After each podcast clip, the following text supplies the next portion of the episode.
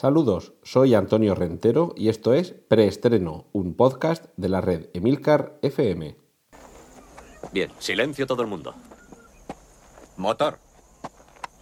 Sonido. Claqueta. Escena 1, toma primera. Acción. Bienvenidos una semana más a Preestreno. Os recuerdo que en las notas del podcast tenéis los enlaces a tantos trailers, fotos y carteles como mencione a lo largo de los siguientes minutos, además del detalle del minuto en que comienzo a hablar de cada una de las secciones que componen este podcast. En el caso de la voz que estáis oyendo, vuelvo a estar otra vez a punto de caer, con lo cual pido disculpas porque no es la mejor de, de, las voces que puedo ofrecer. A ver si me respeta la salud y la semana que viene sueno un poquito mejor. Cortinilla de estrella y... Y empezamos con el cine, cine en versión original, que no procede de ninguna otra fuente, sino de la fecunda imaginación de los guionistas. Y vamos a empezar con un biopic, una película sobre la vida de alguien más o menos famoso, conocido o relevante, y en este caso el propio nombre lo va a decir bueno, el nombre, el apellido, pero el título de la película lo va a decir todo en cuanto al personaje de cuya vida se nos va a hablar. Tesla, el famoso inventor de origen serbio, bueno, Sergio, no, sé si serbio, croata, en fin, de, de, lo que en algún momento llegó a conocerse como Yugoslavia, pero lo cierto es que es alguien que revolucionó el mundo, aunque hoy su apellido es más conocido por ser el nombre de una famosa empresa de automóviles eléctricos.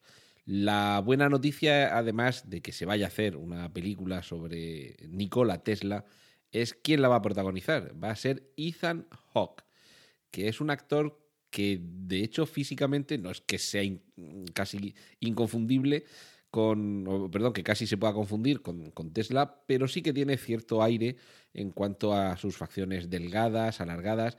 No es la primera vez que Tesla aparece en el cine, recordemos, David Bowie interpretó a Tesla en la película The Prestige, El truco final, la película de Christopher Nolan, y además supone un curioso guiño que David Bowie interpretara a Tesla cuando un Tesla ha sido lanzado al espacio mientras sonaba una canción de David Bowie, que no es otra que Ziggy Stardust, esta canción en, la que se canta que de su Starman, eh, bueno, que hay, que, que hay, un hombre de las estrellas flotando en el espacio.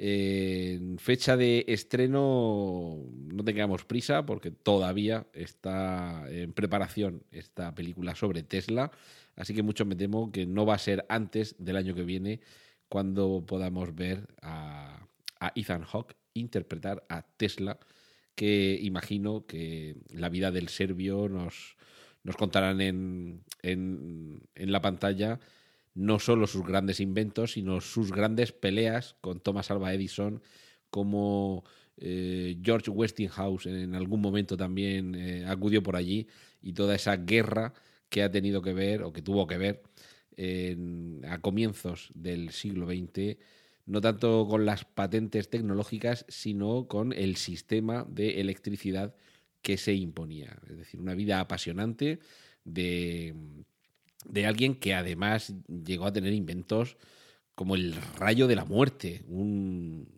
una torre capaz de emitir rayos, que, rayos eléctricos que se podían incluso dirigir a determinadas eh, zonas concretas para que esa descarga cayera sobre un enemigo. Es decir, que, que no se limitaba solamente a inventar baterías y cables y, cosas más o menos útiles para la vida normal, sino incluso para la, la vida un poco imaginativa de quien pudiera hacer el mal.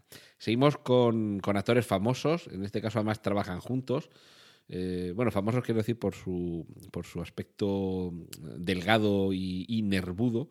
Willem Dafoe va a trabajar junto a Robert Pattinson en una película dirigida por el, mismo autor de la película La Bruja, un director que se llama Robert Eggers y que debe, debemos empezar ya a familiarizarnos con este nombre y que hace un par de años con, La Bruja realmente nos aterrorizó no solo porque la película fue una película de terror, que realmente tampoco lo era, era más bien una película de tensión sobre lo que sucede en un grupo cerrado de personas cuando dejan que la superstición, el, miedo y los secretos se apoderen de ellos. Tener de nuevo a este, a este director, a Robert Eggers, con un, con un par de actores. Bueno, Willem Dafoe, desde luego, a estas alturas es indiscutible la calidad. Y Robert Pattinson no es que sea un grandísimo actor, pero realmente más allá de la saga Crepúsculo podemos decir que está teniendo una carrera razonablemente exitosa y en la que muestra un cierto talento. Vamos, tampoco, tampoco nos vamos a pasar de, de, de piropos hoy con él. La, la película que, que, dirigirá Robert Eggers con esta pareja, con Willem Dafoe y Robert Pattinson, se, se va a titular El Faro. Y el personaje de Willem Dafoe será precisamente el, la persona que está en ese faro y está eh, ambientado, eh, no sabemos, nos pone la información, en el siglo XX en Nueva Escocia, pero claro, el siglo XX puede ser el año 1901 o el año 1999. A mí esto me suena un poquito a la piel fría.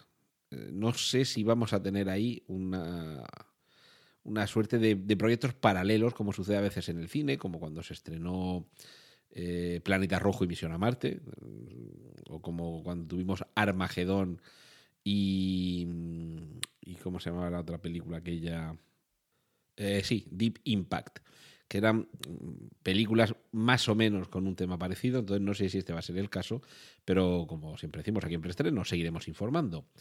Eh, más trailers, eh, o bueno, empezamos esta semana con los trailers, un segundo trailer de Rampage que es esta película de la que ya hemos hablado, protagonizada por Dwayne Johnson, alias The Rock, en la que interpreta a un jefe de seguridad eh, que perdió una pierna en su etapa militar y que está al frente de la seguridad de un rascacielos que en este caso... Ay, no, calla, perdón, perdón. Rampage, eh, que estoy. Claro, es que cuando un actor trabaja tanto, ya empiezas a mezclar las películas. Rampage es la película de Dwayne Johnson en la que un cuerpo cae del espacio en un, en un zoo y hay un gorila blanco que toca esa pieza y a partir de ahí sufre una, eh, una evolución, digamos. Eh, que lo estaba confundiendo con Skyscraper, que Rascacielos, que es otra película en la que Dwayne Johnson hace, pues esto es lo que decía, el que le falta la pierna y es el jefe de seguridad del edificio. Pero Rampage nos propone una mezcla de, en cierto modo, cierto modo ciencia ficción, pero sobre todo aventuras y acción. Y además tenemos eh, a, un, a un malo de los que da gusto verlo hacer de malo. Se trata de Jeffrey Dean Morgan, el Negan de la serie The Walking Dead, que en esta ocasión tendrá que intervenir en medio de una película que en cierta forma nos puede recordar, por supuesto, a King Kong, pero también, y esto es el propio tráiler el que lo desvela, a películas tipo Godzilla. Y cuando veáis el tráiler veréis por qué, pero bueno, ya tampoco os lo voy a, a revelar yo. Eh, noticias que tienen que ver, os hablaba antes del biopic de Nikola Tesla, otro biopic, el título Radioactivo, que protagonizado por Rosamund Pike nos contará la vida de Marie Curie. Es decir, que volvemos a tener una, el ejemplo que os decía antes, de películas más o menos con temas similares, en este caso biopic sobre científicos eh, de renombre y que desde luego contribuyeron a cambiar el mundo tal y como lo conocemos, y eh, en este caso reivindicando la figura de una pionera en, en la ciencia y una pionera en la incorporación de la mujer a la investigación científica y que eh, en este caso además con una actriz como Rosamund Pike, mm, también nos permitirá disfrutar de esa de la, de la calidad de su talento interpretativo. No se prodiga mucho eh, como intérprete eh, la actriz Olivia Wilde, pero quizás sea porque está preparando su debut como directora. Olivia Wilde la hemos visto en la serie House y la hemos visto también en Tron Legacy pero uh, ahora la vamos a ver, mm, o mejor dicho, no la vamos a ver, lo que vamos a ver va a ser su trabajo en un largometraje que se titula Booksmart, un, una historia a- en, la que veremos cómo distintos eh, amigos tratan de atravesar esa etapa tan complicada como es el instituto. Y fecha de estreno para esta película a lo largo de- del año 2018 y, y de momento lo que no tengo por aquí es el dato de si ella aparece como actriz. Creo que solamente la vamos a ver como, como directora, o como decía, no la vamos a ver. Lo que sí que podemos ver en internet, gratis, gratis et amore, es Stargate, la película original del año 1994. Está disponible en YouTube. La tenéis ahí en YouTube para deleitaros, eso sí, en inglés. No hay otras opciones de idiomas. La podéis ver con subtítulos en inglés, que yo personalmente recomiendo si ves una película con subtítulos y conoces más o menos el idioma, es verla con los subtítulos de ese propio idioma, más que con subtítulos en tu propio idioma que en muchas ocasiones no se corresponden lo que lees con lo que estás eh, escuchando. Pero mm, todo esto, ¿por qué? ¿Por qué nos ponen Stargate gratis? Pues básicamente porque hay una nueva web series que se llama Stargate Origins y esta es una forma de, de facilitar la, la, la difusión de, de, esa, de esa web series, de la que igual en algún momento os hablamos. Cortinilla de estrella y... Vamos rápidamente con la sección remake, secuelas y compañía. Gerald Butler ya tiene su propia franquicia. El protagonista de 300 ha encontrado con Juego de Ladrones una suculenta forma de, de continuar haciendo entregas de una película con personajes duros y con mucha acción. Juego de Ladrones ya se estrenó y ahora lo que se está preparando es Juego de Ladrones 2. Seguimos con los doses. Nuevo tráiler de Pacific Rim. Primer tráiler de Los Increíbles 2. Bueno, nuevo tráiler de Pacific Rim 2, claro. Eh, primer tráiler de Los Increíbles 2. Se está preparando Bichos 2. Tenemos la semana pasada, eh, tenemos en memoria aquella película eh, que se llama... Uy, perdón. nada, borrad, borrad lo que estaba diciendo. Tenemos en nuestra memoria a Karate Kid. Pues Karate Kid vuelve y vuelve con Cobra Kai, que es el nombre del dojo donde desarrolla su labor docente el malo, su contrincante en Karate Kid. Ahora tenemos a los dos personajes protagonistas interpretados por los dos actores de la película original, enfrentados cara a cara, no ellos, que ya tienen unos añitos, aunque se mantienen en buena forma, sino sus discípulos. Ralph Macchio y William Zapka recuperan su rivalidad. Ojo, en una web series, seguimos con las series que nos llegan a través de, de internet, en la que se alternan momentos dramáticos con momentos de humor. Eh, tengamos esto en cuenta, no es una parodia, no es una comedia, pero al igual que sucede también en, en, el original, junto a momentos dramáticos vamos a tener algunos alivios cómicos. Así que recordad que mm, Karate Kid vuelve con Cobra Kai.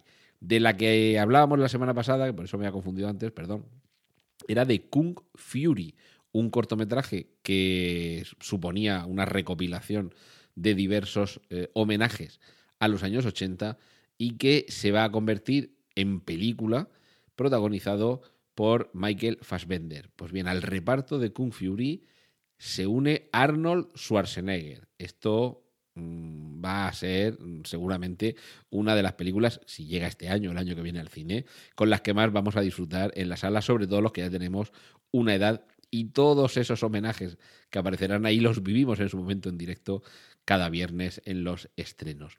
Y vamos a terminar con un póster, todos estos tráiler y, y, el póster del que os hablo los podéis ver pulsando en los enlaces correspondientes en las notas del podcast.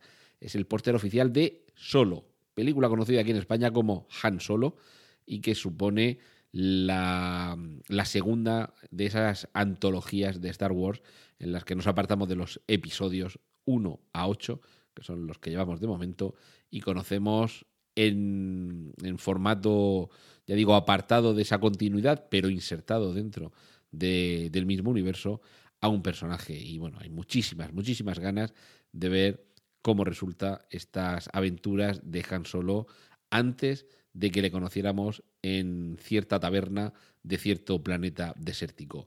Y concluimos esta sección con los rumores que hay para el director de la nueva película de James Bond. Suena nada menos que Boyle, Danny Boyle. ¿Os imagináis qué tipo de Bond puede hacer el director de Trainspotting, el director de mm, Slamdog Millionaire? Eh, yo no me lo imagino, pero tengo muchísimas ganas de verlo. Cortinilla de estrella y... Y empezamos ya con las series de televisión.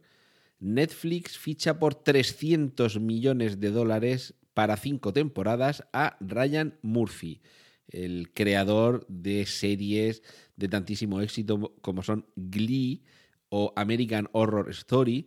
Va a tener cinco años de trabajo en exclusiva para esta plataforma y desde luego lo que está haciendo es consolidar el valor de Netflix como la casa de los productos que todos quieren o queremos ver.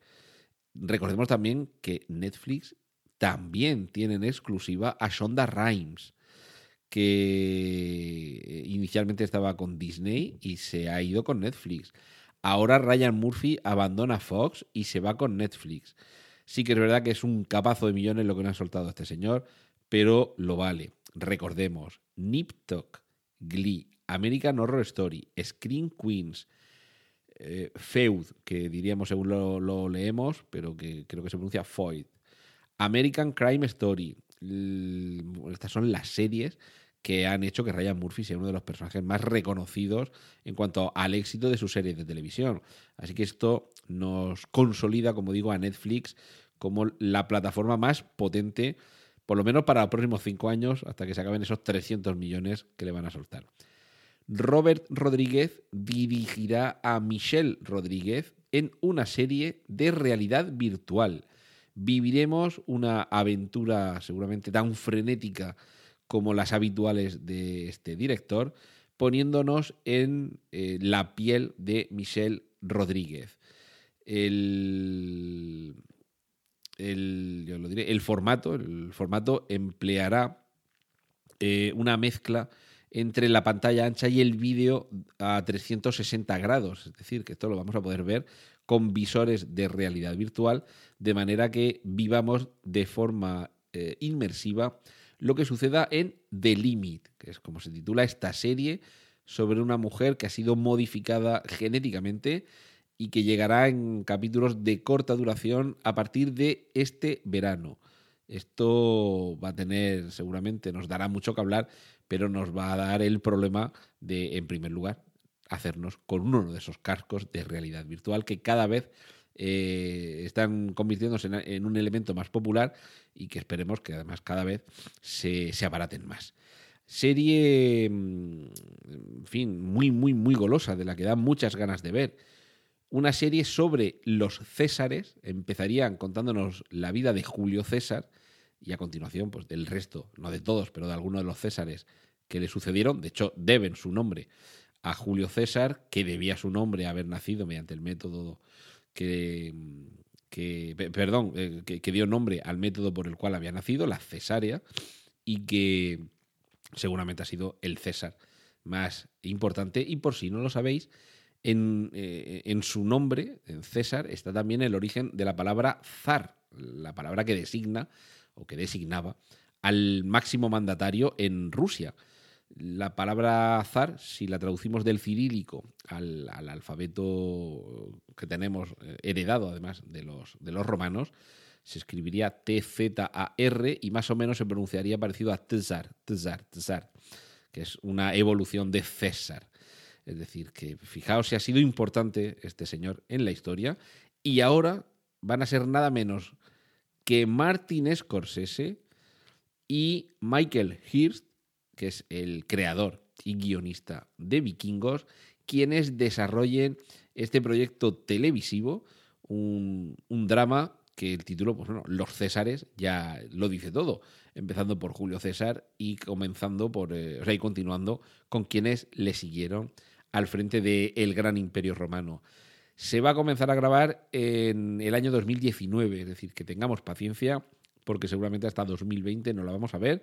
Así que como me gusta decir aquí, de lo que nos enteraremos os iremos informando aquí en preestreno.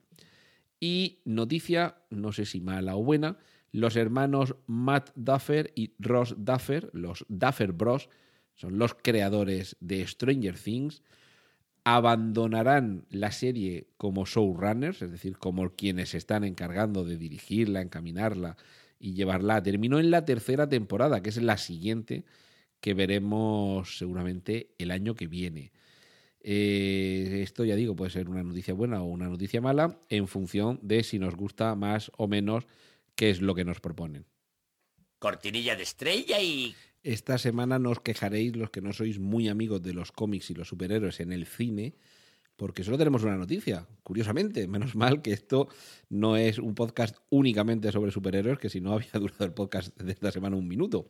Y es que se perfila el nuevo líder de los X-Men en las siguientes entregas. Recordemos que la próxima película eh, versará en torno al personaje de Fénix, de la, la Fénix Oscura, y va a suponer que nos vayamos olvidando del Lobezno y que en su lugar sea Cíclope quien se alce como nuevo líder de X-Men.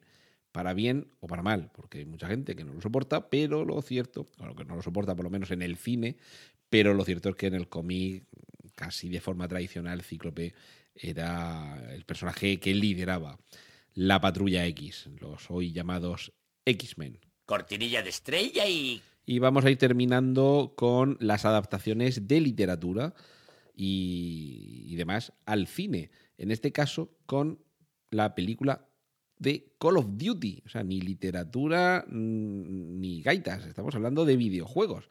El videojuego, quizá una de las sagas de videojuegos que, que más millones de usuarios han logrado enganchar, va a llegar al cine. De momento, lo que tenemos es el nombre del, del director, que se llama Stefano Solima, que seguramente no os sonará, pero es responsable de, de, la serie Suburra, además de haber dirigido varios capítulos de la serie Gomorra.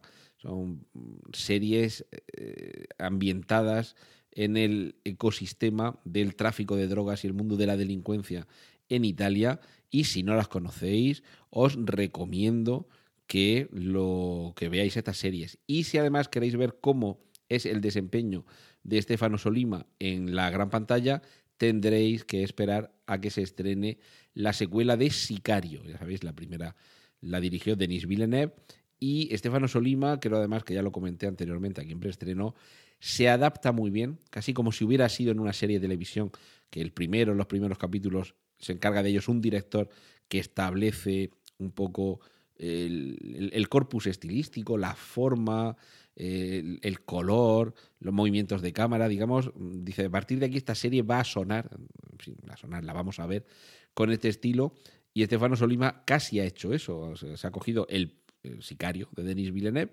y ha dicho, bueno, pues yo esta la voy a dirigir que parezca un poco este, este estilo, es decir, que me parece una, una decisión muy acertada y la película me imagino que hará las delicias de los amantes del videojuego y de los amantes de las películas de guerra. Los que también están de enhorabuena son los amantes de las películas eh, basadas en novelas de Agatha Christie, porque vuelve, vuelve al cine después de la irregular eh, eh, asesinato en el Orient Express, que hemos visto hace poco, dirigida y protagonizada por Kenneth Branagh.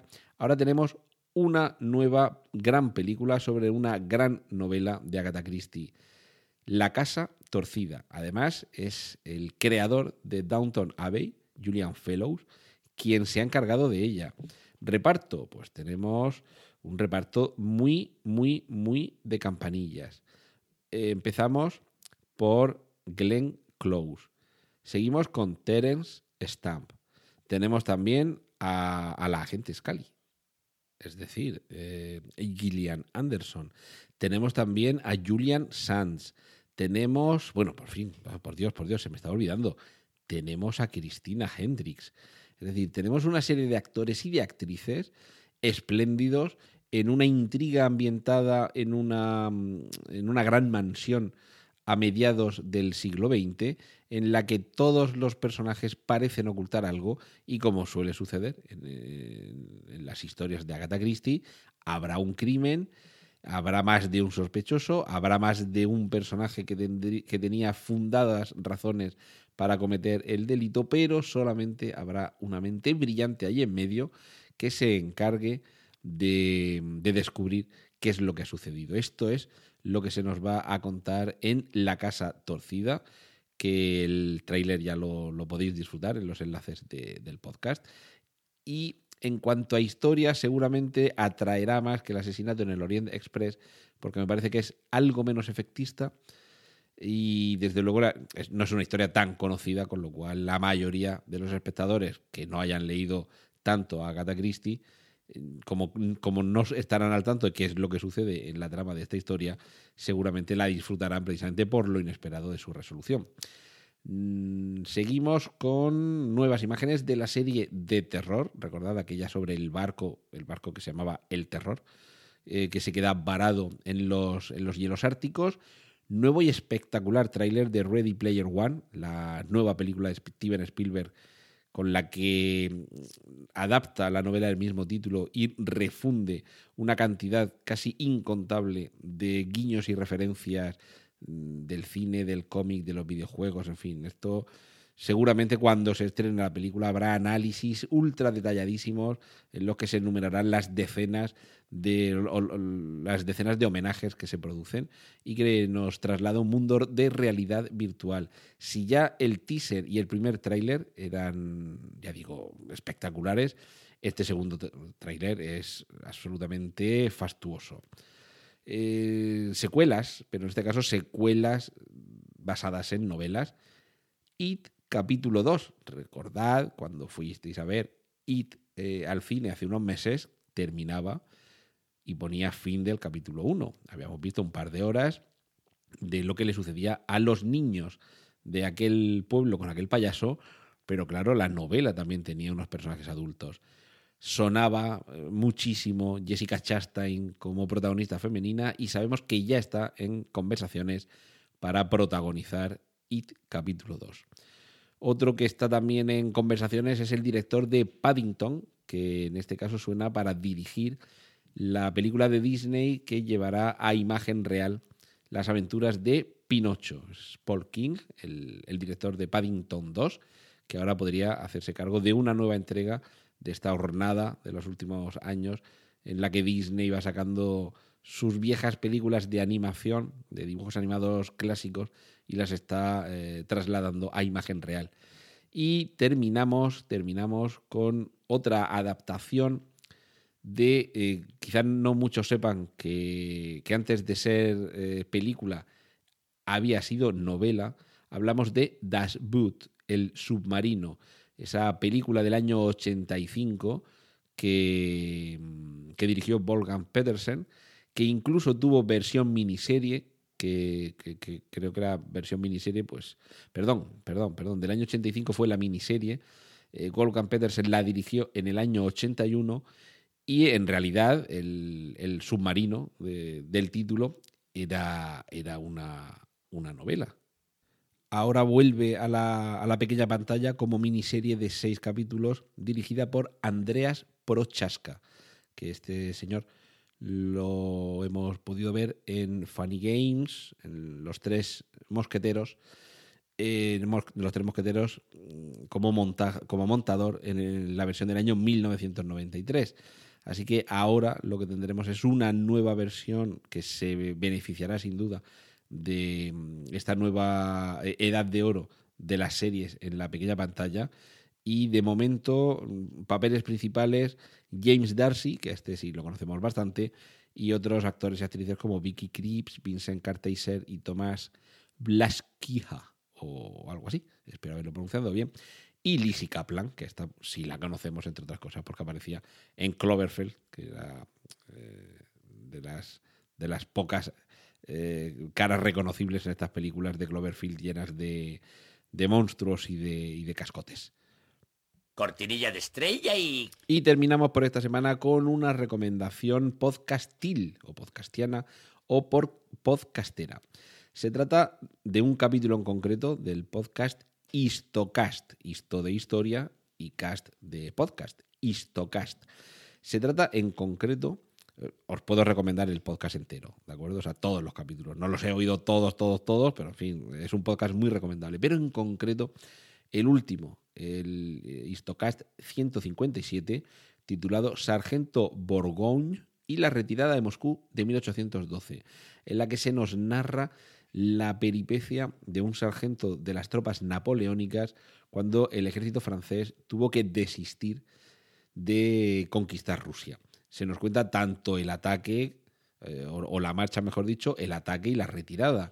Y es espeluznante lo que nos van contando los... Eh, en este caso es Hugo Cañete, eh, quien, quien nos va contando de una forma impresionante esta ruta de la Gran Armée, el, gran ejército con el que Napoleón pretendía, ay pobretico, mm, conquistar Rusia y bueno, se dejaron, pues volvieron cuatro y volvieron mal, porque a nadie se le ocurre una idea más absurda que tratar de conquistar Rusia y que se te eche el invierno encima.